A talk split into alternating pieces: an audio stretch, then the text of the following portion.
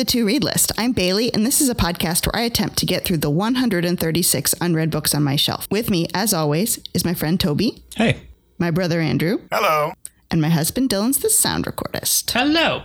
Ah, so lovely. Lovely to see you all. It's good to see Bailey after so long. So I've had quite the last two weeks. I have gone on a uh, journey of self improvement and paranoia after seeing after seeing the movie The Social Dilemma. I am now terrified of social media and my phone, and I I'm just like purging everything, and I'm trying really hard not to go on social media because it's addictive, and I'm worried that my child is going to be addicted. My understanding of that movie is exclusively the Netflix tile, which is just like a bear trap with a phone in it. So I think I get it. That's fair. But make sure to follow us on Instagram. well, well, I was going to say, so this is actually, you know, it's not necessarily related, but we decided to get rid of the social media outlets, social media Arm. apps. Yes. The social media arm, Arm. Of, of the conglomerate that is the To Read List. Yes, that don't give us joy. So we have deactivated our Facebook and our Twitter. Oh. Sorry to, To the, be clear, the Instagram still gives us joy. yes. Yeah. You know what? I do enjoy the Instagram. I, I will say I didn't really look at our Instagram very much. I haven't had an Instagram for a while. And then Andrew and I kind of took it over from you, Bailey, when you went on maternity leave. And it's fun. It's uh I think because you curated it to be what, you know, Bookstagram Yeah. exclusive.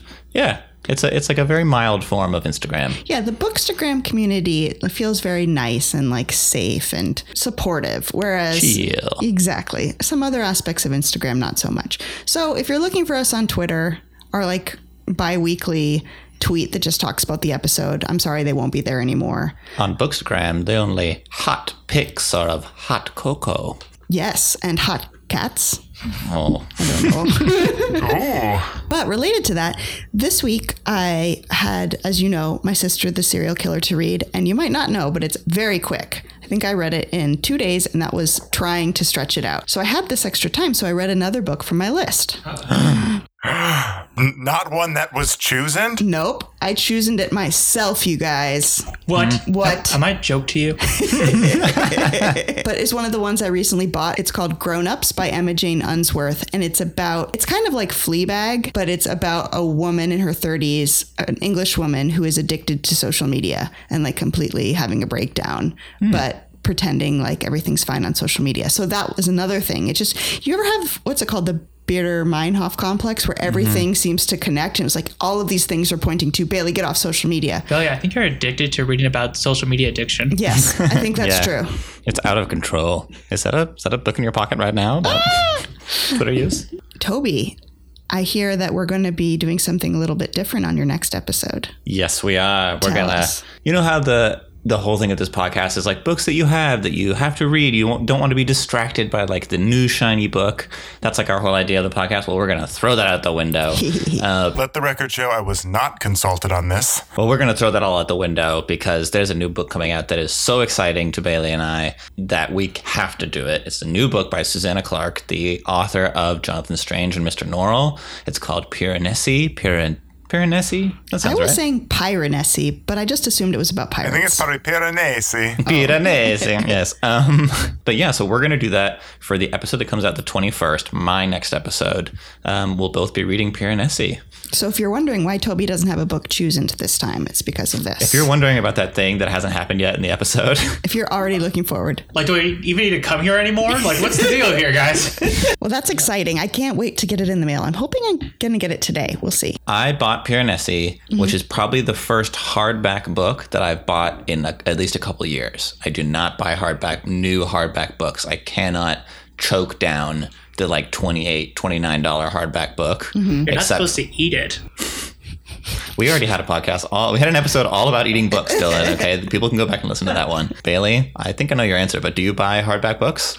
I do, but like you say, I try not to as much. Like it would be, I would have to be really jazzed about it, um, especially when it's like the thirty dollar books. When once it hits thirty dollar, I'm like, do you really need this in hardback? Can you wait? Can you wait for Exactly. paperback? But if it's 25, yeah, actually, I think I often do buy them. Andrew, do you buy hardback books? Well, as a man about town who throws his cash around like nobody's business, I buy my shirt. No, I'm just, I don't buy new books enough for it to be a huge issue. I tend to wait until I've had a few friends recommend it or it's been out for a while. And what I will often do, because I, I do prefer having a hardback book, is I will often go to a used bookstore somewhere like the Strand that has a lot of resale of newer books. And mm-hmm. you can usually get it for about the price of a new paperback there. So I'd say I try to buy hardback books, but I very rarely actually get them at, you know, the full, full price. That said, I might have just bought two hardback books at full price this very week. Are you announcing that If you? it's okay to talk about a little bit of shame Shame, shame, shame. that I might have. I'm not going to sing the song again, Shame, guys. shame, shame. Go ahead, Andrew. Tell us about your shame. Um, well, so this started, as all shame does, from a good place. Basically, I was looking over my list. I have recently gotten under 100 on my to read list, which is a good milestone for me. I started the podcast at over 100. I was down to 92, I believe. Good job. Um, yeah, which was great. And, you know, we're doing this one for one till 2021 thing. And I was realizing that my list was predominantly white authors. I wanted to, to pick up a few copies of, of, of books by, by black authors that I'd been interested in. So my first three books that were shame come from that good place. I picked up a copy of a book called Luster uh, by Raven Leilani. I got a copy of The Water Dancer by Ta-Nehisi Coates. And I picked up this year's Man Booker winner, or one of the two Man Booker winners, because the award was split this year, uh, Girl, Woman, Other by Bernardine Evaristo. I hear that one's great. Uh, so I picked up those, and that was good. I feel felt very good about adding those three books to my list. So wait, let's do it. Let's do a quick count. Now we're back up to 95. Is he going to break 100? Let's find out. Back up to 95. Then I realized that throughout the course of this whole podcast recording journey we've been on, I have been adding books that I bought to my list. Jillian also likes to buy books that she, you know, maybe does or doesn't read right away. And I hadn't looked through what she bought in a while.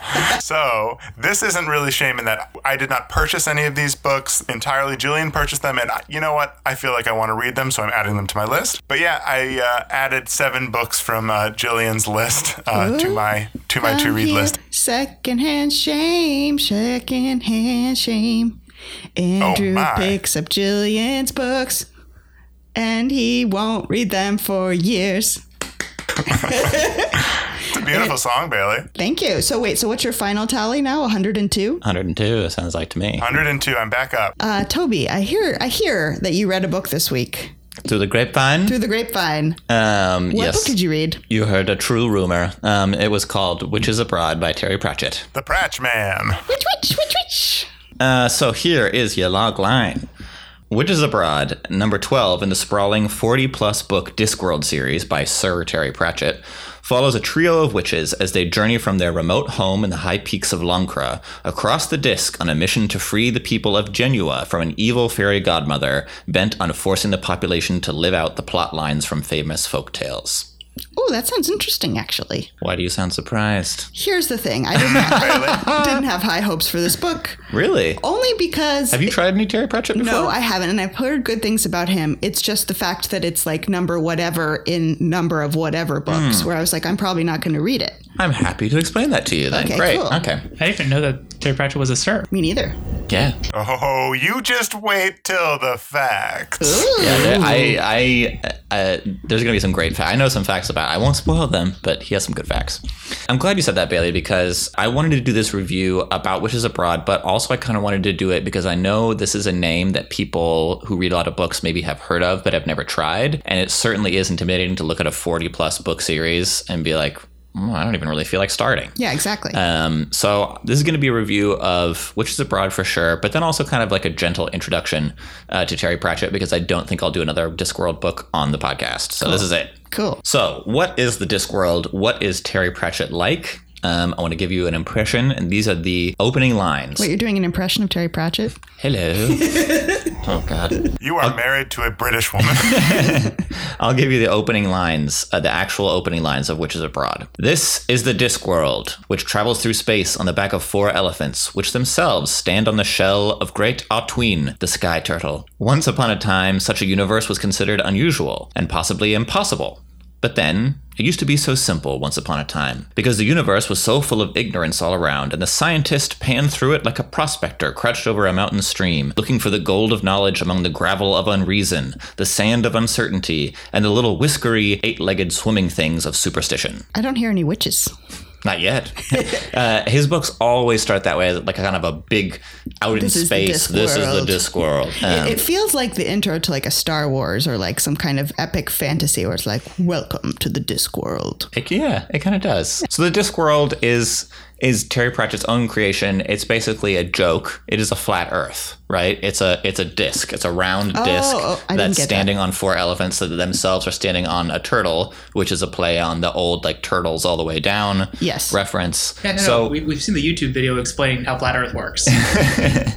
So that like just even the description of the Discworld and what it is kind of gives you an idea of what Pratchett is doing in all of his work, which is some references here, some physics there, like lots of science, lots of pop culture and and like old storytelling. It's all riffing off of everything in his brain. And he's mm-hmm. all using it and turning it and giving it just a little twist. And Sounds just like Douglas Adams. It is, but like much more whimsical, I'd say. Okay. But then there's also a streak of cynicism to it too. It's a it's a great series. if you're to read one flat Earth novel, this is it. yeah, if you have to read one flat Earth. So the world and the 40 plus books that are in it are a combination of almost everything that you can think of. High concept physics stand shoulder to shoulder with straight down the barrel fart jokes. References to, references to Shakespeare are as common as misquotes from pop culture of the last century. Essentially, the Discworld exists in order to enable Pratchett to lampoon the worst of our normal world and admire the best in it, to skewer hypocrites and uplift the kind-hearted. Oh, that's, lovely. Yeah, he. I would say the most thing he is, you know, besides a great storyteller, is a satirist. He's he's kind of poking fun at everybody, and this, hmm. the Discworld is his way to do it. Cool. Now, you said you were intimidated about starting a, a forty-plus book Yeah, I was series, right? say, do I start at book one? do not. Okay, that's a different thing. Do not. Everybody oh. out there, don't start at book one. It's called The Color of Magic. He's he's still finding his feet. Usually, Okay. they the generally acknowledge like. The general knowledge is like pick up pretty much any book you want, hmm. except for that one. Except for number one. Once you like the Discworld, go back and read that one as a curiosity, and you'll be like, oh, he wasn't quite there yet. um, so within this 40 book series, it's not one continuous plot at all, really. He has kind of casts of characters.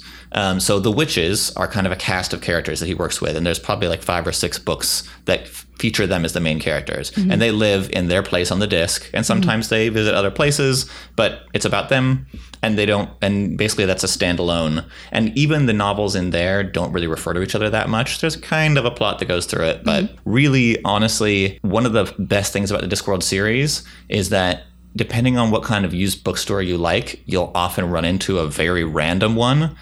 And that's the way I read them. I just grab whatever one I find. Ah, And that's the way you can read them. And I think a way that is really enjoyable to read them. I like that too because it's kind of like mystical. Like which one will come to you? Mm-hmm. Exactly, yeah. Discworld. Yeah. So, specifically about the Witches series, um, the Witches series has a varied cast, um, but there's two mainstays. Granny Weatherwax, um, who's this old battle axe, who has this ultra gruff, hardcore exterior, but she's a deeply caring woman inside. Um, she's really famous and powerful, despite hardly ever doing any magic, and everyone on the disc is terrified of her. Everyone except her oldest friend, Nanny Ogg.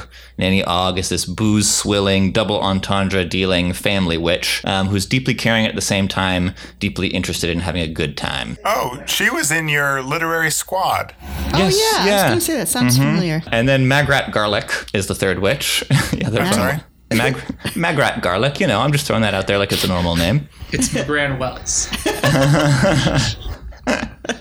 she's in a lot of the witches books and in witches abroad she she's here adjusting to her new place in the group. She kind of joins the older two and she's kind of our way in. She's un- insecure. She doesn't really know what it means to be a witch and she is you know a good person but is really struggling to kind of find her place among the coven. And so for a lot of the witches books that's the whole thing is the dynamic between these three women and the way they work with each other and the way they solve problems and they're hilarious and they have these circular conversations where they're all arguing and they're all trying to get things done. And that's really what all the witches books are about is there's a problem and these hilarious three characters try and solve it. Hmm. All the discworld books usually have one or two high concept ideas that the whole book is about. So Witches Abroad, for example, deals with a concept that I've seen a lot in Terry Pratchett's work, which is the idea of how stories can guide our lives. Kind of the common fairy tales and folklore that we all know kind of teach us patterns of how to behave and how sometimes they can be helpful and sometimes they can lock us into stories that we wish we could change.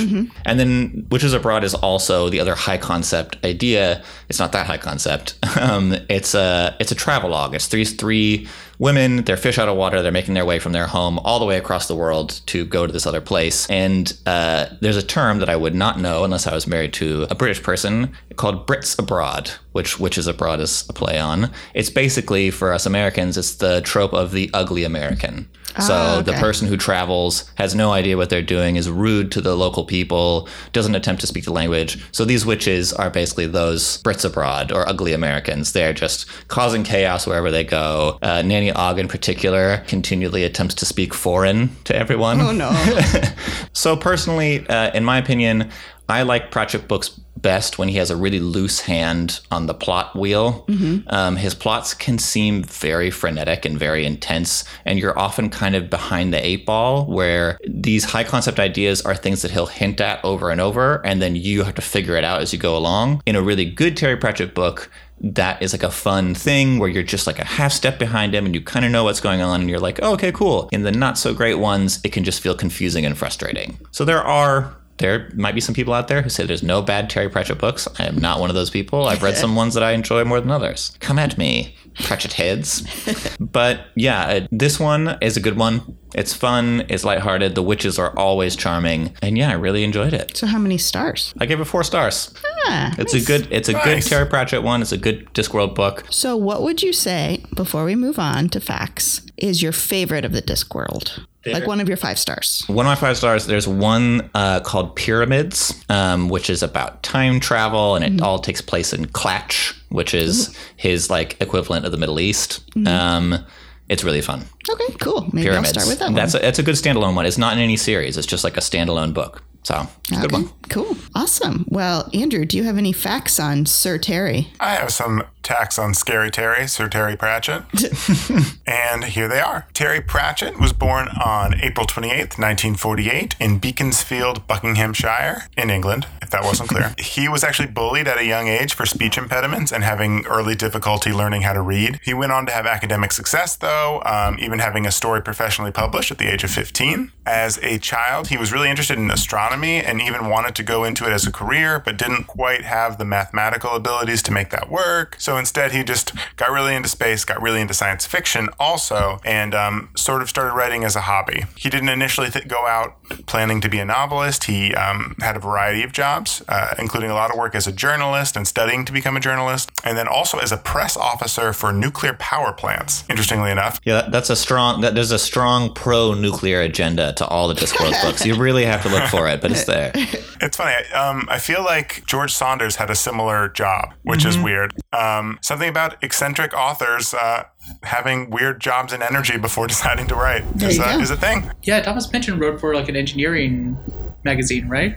Oh, yeah, he did too. You're right. You're right. While he was working as a journalist, he actually interviewed a small publisher, and at the end of the interview, mentioned that he had a manuscript, which seems like a really bad move. Yeah. Ooh, that's a however, cringe it move. worked. Um, and uh, his first novel, The Carpet People, um, was published in 1971. He actually stayed in his day job until 1987, even though between 1971 and 1987, he published two other books, some standalone science fiction, and the first three novels in the Discworld. He still didn't quit that day job. Hmm. Must have really loved loved nuclear power plants. There you go. Yeah. As Toby mentioned, the first novel was The Color of Magic in 1983. By the 1990s, uh, he was one of the most published and purchased authors in all of Britain. In fact, until recently, he was the best selling British author of all time, which is quite the jump to take from not quitting your day job in 1987 to mid 90s being Yeah. like king of publishing. Um, it does help that he published an average of two books a year at his. That's most- exactly what I was going to say. Yeah, I think he used to crank them out. I think I, I have heard that he changed eventually from using a word processor with his hands to using speech to text. He like Oh. got really into like he was an early adopter and then by the end of his life he was writing them 100% speech to text. Wow. Pretty interesting. So you could just be writing a book in a bath. Mm-hmm. Exactly. That's Hey, that's the way. In 2009, Pratchett received a knighthood for his services to literature. He is quoted as saying, You can't ask a fantasy writer not to want a knighthood. You know, for two pins, I'd get myself a horse and a sword. And he did get himself a sword for his knighthood. But like as a gift to himself. Yes. Wow. I believe he made it himself. Wow. He made it himself out of meteorites. Mm-hmm. This is a quote from sci fi.com. The author decided to make the sword himself using deposits of iron ore he found in a field near his home in Wiltshire, which he smelt in a makeshift kiln fueled by sheep manure. but even that wasn't enough for him. He needed to toss in a very special ingredient. Pratchett said that he added, quote, several pieces of meteorites, thunderbolt iron, you see, highly magical. You've got to chuck that stuff in, whether you believe in it or not. Pretty cool. I, I just imagine him like making this sword and at the same time dictating his next book. He's like, and then there was a sword. There's a lot of clangs in the middle of your book. There is a book in Discworld that's just called Thud. Yeah. Pratchett was diagnosed with a rare form of Alzheimer's disease in 2007 called PCA. He passed away from that disease in 2015. Death is actually a character in the Discworld series, one of the most well known characters, and his assistant posted on Pratchett's Twitter after his passing At last, Sir Terry, we must walk together. Terry took Death's arm and followed him through the door and onto the black desert under the endless night. The end. I will say uh, there is a whole series uh, that in the Discworld books about the character of Death. They're great, and Death shows up in almost every book. He's like a character, you and you're like, ah, yeah Death is here. But is Death as cool as Death and Death with Interruptions by Jose Saramago? I don't know. I don't want to date it, so And that's what I have on Terry Pratchett. I'm sure there are many other facts about him, but I wanted to keep it brisk. awesome. good facts, Andrew. Good job. All right. Well, Witches Abroad by Terry Pratchett, four stars. Four stars. Four witches. Awesome. Well, guess what? Check it out. Patent. Uh, this is, that's your catchphrase now. Well, guess what? Guess what? I read a book too. I hear that's how Why? Bailey. I hear that's how Bailey told Dylan she was pregnant. Hey, check it out. I guess check it. Guess what? What did you read, Bill? Well, I read a book this week called My Sister the Serial Killer by Oyinkan Braithwaite. This is awesome. This book came out Stab, stab, stab. Stab, stab, stab, stab, stab. This book came out in 2018 and was a very hot book. Everyone was talking about it. I was going to say this book, maybe more than any other, is a book that when I still went on the subway was in everybody's hands. like mm. I swear, like five people on every subway car I, I rode on in like 2018 and 2019 had this book in their hands. I didn't notice on the book cover that the reflection in the lady's sunglasses is a knife. Oh, I never noticed that either. Oh. I listened to the Audible version, so it was all real tiny on my phone. Ah. So, My Sister the Serial Killer, I mean, the plot is right there in the title. It's told from the perspective of Reddy, who is a nurse living in Nigeria, um, and she has a sister, Ayoola, who is gorgeous and beautiful, and she just keeps killing her boyfriends. Uh, It's true. It's It's true. not a spoiler. It's not a spoiler. It's right there on the cover. It's right there on the cover. And, you know, if, Dil- if Toby's going to read the first sentence of his book, I'll read the first sentence of mine. Passive aggressive. Ayoola summons me with these words Korede, I killed him. But the next sentence is I had hoped I would never hear those words again. Oh, Oh, so great. Pulls To- you right in. yeah. It's so good. Um, and it, like Terry Pratchett, I assume, it's it's Oh wow! I can't. I can't wait to see this connective tissue. it's tongue in cheek, a little bit satirical. There's a lot of very dark humor in it. Fair to say, uh, like Mm-hmm. Fair to Terry say, Pratchett. yeah, yeah. okay. So although it's about a woman who is killing her boyfriends, it's still very fun and hugely quick read. It's structured. First of all, it's like a kind of tiny miniature little book. They describe it on the back. Someone gives a quote that's like, "This is a hand grenade of a novel." That's kind of what it feels like to me. Mm-hmm. It's this tiny little book, tiny little pages. It's only like And then all the letters are real small. small and it's only like 230 pages and then it's made up of tiny little chapters and so it's like a nice little snack hmm. So your friends on the sub Talking about eating books. yeah, again. Yum, We can't we can't stay away from it. I really loved it. I really loved the structure of the book. It's so easy to pick up and put down. Great for the subway. Great for if It's you not have very a sticky. not very like sticky. it doesn't. Good, te- good traction. good aftertaste. No, just kidding. but like you know, if you have a baby, maybe you have a newborn baby and it's hard to read. Hmm. I know. I know one of our listeners legit has a newborn yes, baby. yes. Pick this up. You can read a chapter very quickly, and before you know it, you finish the book. I also really love her writing, as you can tell from the first sentence. It's very, it's like very crisp, almost like Hemingway esque, very like to the point, sharp cutting, which fits the theme, right? um, and I also really liked all the feminist themes. It's talking a lot about how the main character is supporting her sister, even though she's a serial killer. And it's because of what they've gone through in their lives. It's basically about sisterhood and how that's more important than any guy that comes in. Like, you already know from the beginning that Ayoola is a serial killer, but what is really the hook is that Ayoola meets this doctor that Corretti has a crush on, and she's had a crush on for a while, and she's kind of in love with him. And of course, the doctor immediately is like, "Oh, what's your number, Ayoola?" So The sister's number. Yeah. Yeah, exactly. The killer sister. Yeah. so that's kind of the hook. Like, oh no, they're I- together now. I, re- I remember reading that part of the book and being like, oh, wow. Oh, no. I, I think even the moment, because you get a brief introduction of him as like the object of her desire. Yeah. And I was like, it, like, as soon as she was like, "Oh, he was so handsome," I was like, "That that dude's in trouble. Like, Oh, no. this is not good." So there's a lot building up. She's trying to give him a lot of warnings, but he just won't listen. Um, and so I thought that those were interesting themes about how about the relationships between men and women, and ultimately about this really strong sisterhood that comes from a very dark place. Well, it's like you know, what is the ultimate test? Yes. You know, what would test your relationship the most? Exactly. Like, would you turn in your sister? Uh, maybe not. What about if she's going for the guy you love? Mm, Maybe then. I just, in general, loved it. Especially, you know, we're doing the one for one till 2021. If you're looking for more diverse authors, this is perfect. It's set in Nigeria, which is an interesting place. Mm-hmm. I don't know. I, I recommended it for, I would recommend it to anybody. I gave it five stars. I, I want to agree with you. Um, I don't want to downplay the five stars. That's that's cool, but I want to agree with you about being set in Nigeria. I think it is so cool because it's not it's not like it's Nigeria. It's not like a focus of the story. It's just a cool setting that, as um, me being me, I have not read read that many books, unfortunately, set in Nigeria, and it feels so authentic and so cool and fresh and new. Yeah. So I really enjoyed that. And there are some characters that speak like a different way, and she kind of code switches depending on who she's whom she's talking to, and it's really interesting. Um, so yeah, so I, I gave this five stars. I was look, checking on Goodreads. Not everybody loves it. Some people are tu- turned off by the fact that almost every character there's no real redeeming characters. Everybody's kind of a jerk. But in the spirit of you know satire i was all for it.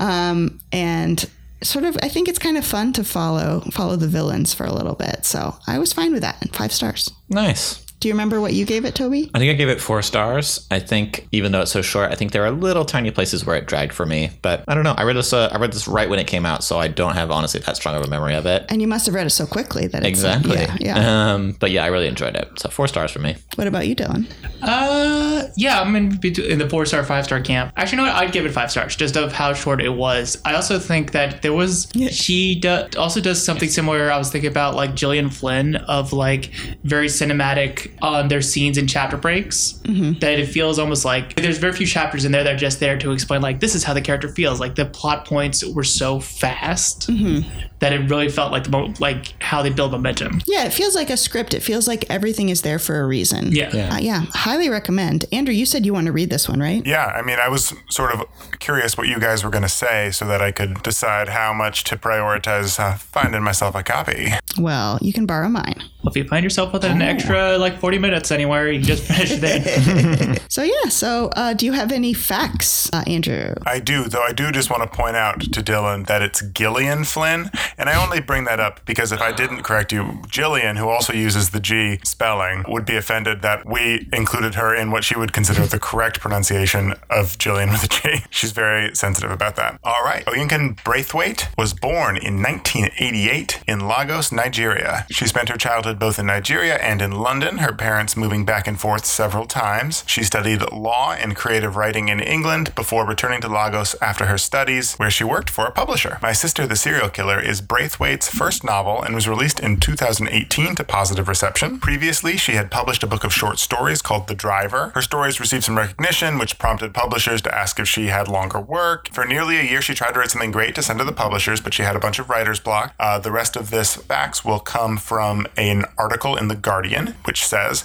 My sister, the serial killer, arrived in a feverish month from a writer in a hurry and never looking back as she poured out a novel in an attempt to break a block. She shakes her head at the memory. Quote, I was a bit mad during that period. The block had descended after her short story, The Driver, was shortlisted for the 2016 Commonwealth Short Story Prize. The agent Claire Alexander saw the Nigerian author's submission and asked her if she had anything else. Quote, That was really exciting for me, but I didn't have anything I wanted to give them, Braithwaite recalls. So I let a year go by where I kept convincing myself I was going to write something fantastic, but I couldn't. As the end of 2017 approached with her 30th birthday just around the corner, Braithwaite told herself she was being ridiculous. Forget about the great novel, just write something for yourself that's fun. And again, she wrote the novel in a month. Wow. I think it's both great and fun. And I think honestly, it, it's it's not like just a piece of candy either. Like I think it has like I don't know. I remember it being like psychologically subtle and mm-hmm. fun. Like it has some depth to it. Yeah, I'm waiting for her great novel. Yeah. My gosh. She addresses in this interview slash article that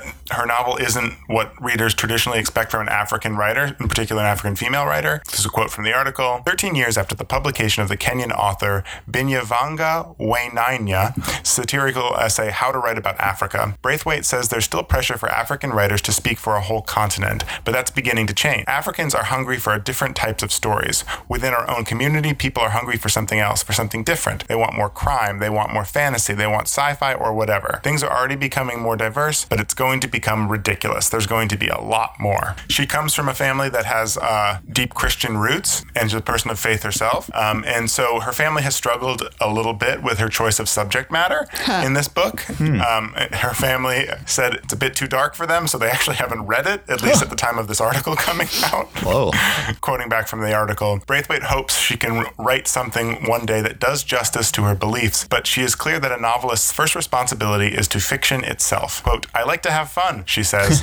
the books where I can tell I'm being taught something are a trial in the reading. If there's a story and you learn something along the way, it's a bonus. She still tr- struggles with the tension between her faith and the moral ambiguity of her fiction, but, quote, people say they read it and laughed. I like to think that, in my own little way, I've brought joy to the world. There you go. Man, And those are the facts I have on Oyinkan Braithwaite. Love it. Good facts, Andrew. I already liked this book and this author, but those facts maybe I'm just like more excited now. Yeah, it makes me want to read the next one even more. Yeah. And this one does leave you thinking, so I'm ready for the next So there one. you go. Uh, Andrew, do you have a game for us? Speaking of thinking, Ooh. Ooh, I do have a game for you this week. Are you guys excited? Yes. Are you a little nervous? no.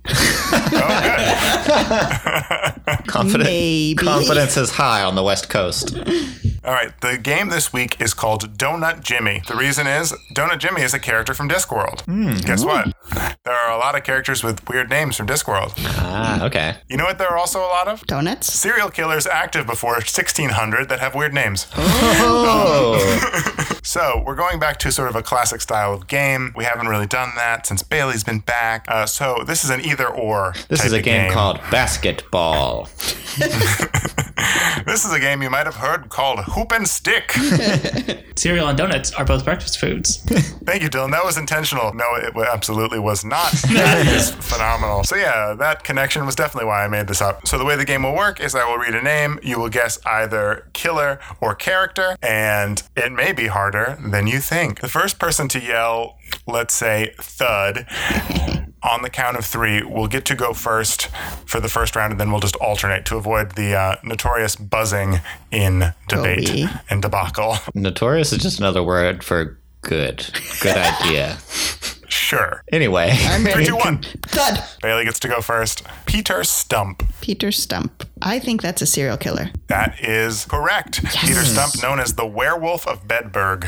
Ooh. I'm not going to read the details of their crimes. Uh, you can look it up if that's something that you're interested in. This is a family podcast. This is my favorite murder. Get out. I was gonna say there's maybe one or two other podcasts that might interest you if you're into serial killers. Tobert, are you ready? yes, Thud. Because you're going to go first this time. Vorbis. I'm gonna say Discworld. That is correct. And hmm. there was no information on Wikipedia about who Vorbis is. Yeah, I, I, I will say I'm not cheating. I do not I do not actually know that character. So Okay. I believe. Yeah, I picked from the Wikipedia page other characters in Discworld and not specifically from the Witches subpage to try to avoid any too familiar, like any recency bias for Toby, but we'll see. the next character is Death. Liu Pengli. Okay, I'm going to say Discworld. That is incorrect. Liu Pengli was a prince of Jidong during the reign of Emperor Jing in the Western Han, dyna- Western Han China. Whoa, he was like a Chinese prince serial killer. That sounds cool. Let's guys cancel this podcast. We're doing a new podcast about this Chinese prince serial killer. Cool. Locusta, Can I have a spelling, please? like locust with an A at the end. In fact, not like that at all. That. Discworld. Mm, I don't think so. I'm sorry, that is incorrect. I knew it was wrong as soon as Bailey said it was wrong. Uh, no, Locusta of Gaul was a poisoner in the service of Emperor Nero. Cool. If you get paid for it, are you a serial killer? Yeah. According to this book, if you kill more than three people, you're a serial killer. Oh, God. Stanley Howler. That sounds like Discworld. Yeah, that is correct, Yeah. Bailey. Good job. He is one of two post office employees left over when another character becomes the postmaster. All right. There's actually that's a really the Postmaster series is a really good series. There's a Postmaster series. Yeah. Oh my gosh. It's all about running the mail in a fantasy world. It's really great. Okay. All right. Feel like he was naming random things to make series on, but that's fine. How dare you? um, Tolliver Groat. Uh, I'm gonna say serial killer. I'm so sorry, Toby. No. It is a Discworld character, and in fact, it's the other leftover employee of the Oh. post office. All right, I read one of the Postmaster series and I read it a long time ago. Apparently, Stanley Howler and Tolliver Groat are two friends you can look forward to making if you revisit that series. What's the score? The score is two to one in favor of Bailey. We only have four more left. Alice Kyteler. Hmm. Alice sounds like a modern name, so I'm going to say Discworld. That is incorrect. Alice Kyteler, nicknamed the Witch of Kilkenny, was a Hiberno Norman noblewoman prosecuted in the first modern witch trial in Oh. 13 1324. So many of these are royals, Interesting. by which I mean two of them. Well, she's a noble woman, but not not quite a, a, a queen. All right, jeez, But Either way, this is a harder game than I thought. Tacitus. Serial killer. That is incorrect. Tacitus was a historian, but in Discworld, Tacitus is the greatest general of all time. this is Bailey for the win. Well, yeah, if you get this right. Bailey, all is on the line here. Hope you're ready. I'm ready. Anula of Anuradhapura. Dylan's like smiling like he knows it. I'm going to say serial killer. That is correct. Yay! Uh, Toby, why don't you find out what your last one was to see if you would have gotten it? Okay, let's see. The last one is Theda Withel. Why am I so bad when it comes to being my turn? Vita with hell. Uh, Discworld. That is correct. Theda Withel is a Hollywood actress. Oh yeah, I read that book. it's called it's called Moving Pictures. Ah, Hollywood is like the Hollywood on Discworld. Yeah, clever. Clever. The Hollywood. All right, well, I win. So final score, congratulations, Bailey. Final score is three to two in your favor. Well done. I think you meant to say, guess what? Guess what? I killed you. Guess, Killed it. guess what, Bailey? You win. Yay! Hooray. Now is the time on the podcast where Dylan chooses books at random from our shelves to read next. So important this job. Dylan, how would we ever do it without you? I hate you guys We so much. couldn't. oh wait, Toby's already been choosing. To- It's the choosing or half the choosing. Uh, I still appreciate you, Dylan. thank you, Andrew. Unlike your wife and best friend. Let's go over it real quick. Andrew has already been chosen, and his next book is. so Andrew's next book is Tales by Amiri Baraka. Yes, though if you see images online, he did used to go by the name LeRoi Jones. So if you see, for example, on Instagram in a few oh. days a picture of that book, it is not a mistake. Toby's reading Piranesi by It's Susanna the Clark. Nancy. And I'm also going to read it too. I'm very excited. Mm-hmm. And so that it's, it's just me to be choosing. So, in that case, what Bailey's reading next is number one. Number one. Number one with a bullet. Whoa. Whoa. He didn't even bother putting on the random number generator, did he? Sh- shut up.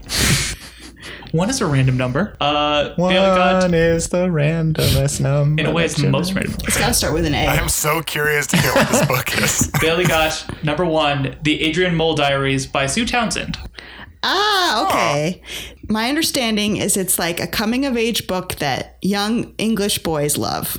Because it's like What? it's like a diary. Just like you, Bailey. it's a diary of this little not this boy, this boy who like 13, Adrian Mole, and he's writing about like going through puberty and that kind of thing. So it's like but Diary funny. of a Wimpy Kid. Just like you. I was gonna say, what's that book about thongs and snogging? Yes, exactly. But Okay. but this is the boy version. Okay. And the reason why I have this book is because my old roommate Noah, good friend, great job Noah. He when he was moving out of our apartment was like, take all these books, and then this one in particular, he was like, this is my favorite book ever. Oh wow.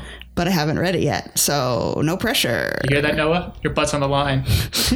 But yeah, but it's two books in one. The, it's The Secret Diary of Adrian Mole, age 13 and three quarters, and The Growing Pains of Adrian Mole. All right, well, sounds fun. I'm looking over at my shelf because now I have a new number one. The new number one is American Psycho. Ooh. It's weird how like there'll always be a number one. guys, guys, I haven't had a lot of sleep.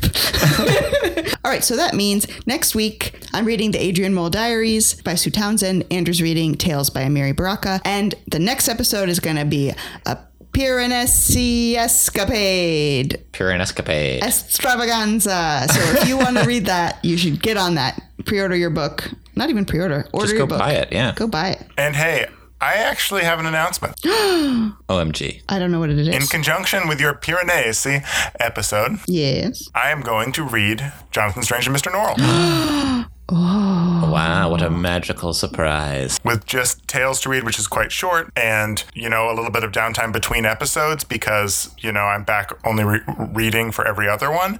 I have a little more time to read for pleasure. So I'm committing to reading my first Susanna Clarke while you read your second. Sweet. That's awesome. No pressure, but it's me and Toby's favorite. So. Yeah, come on now.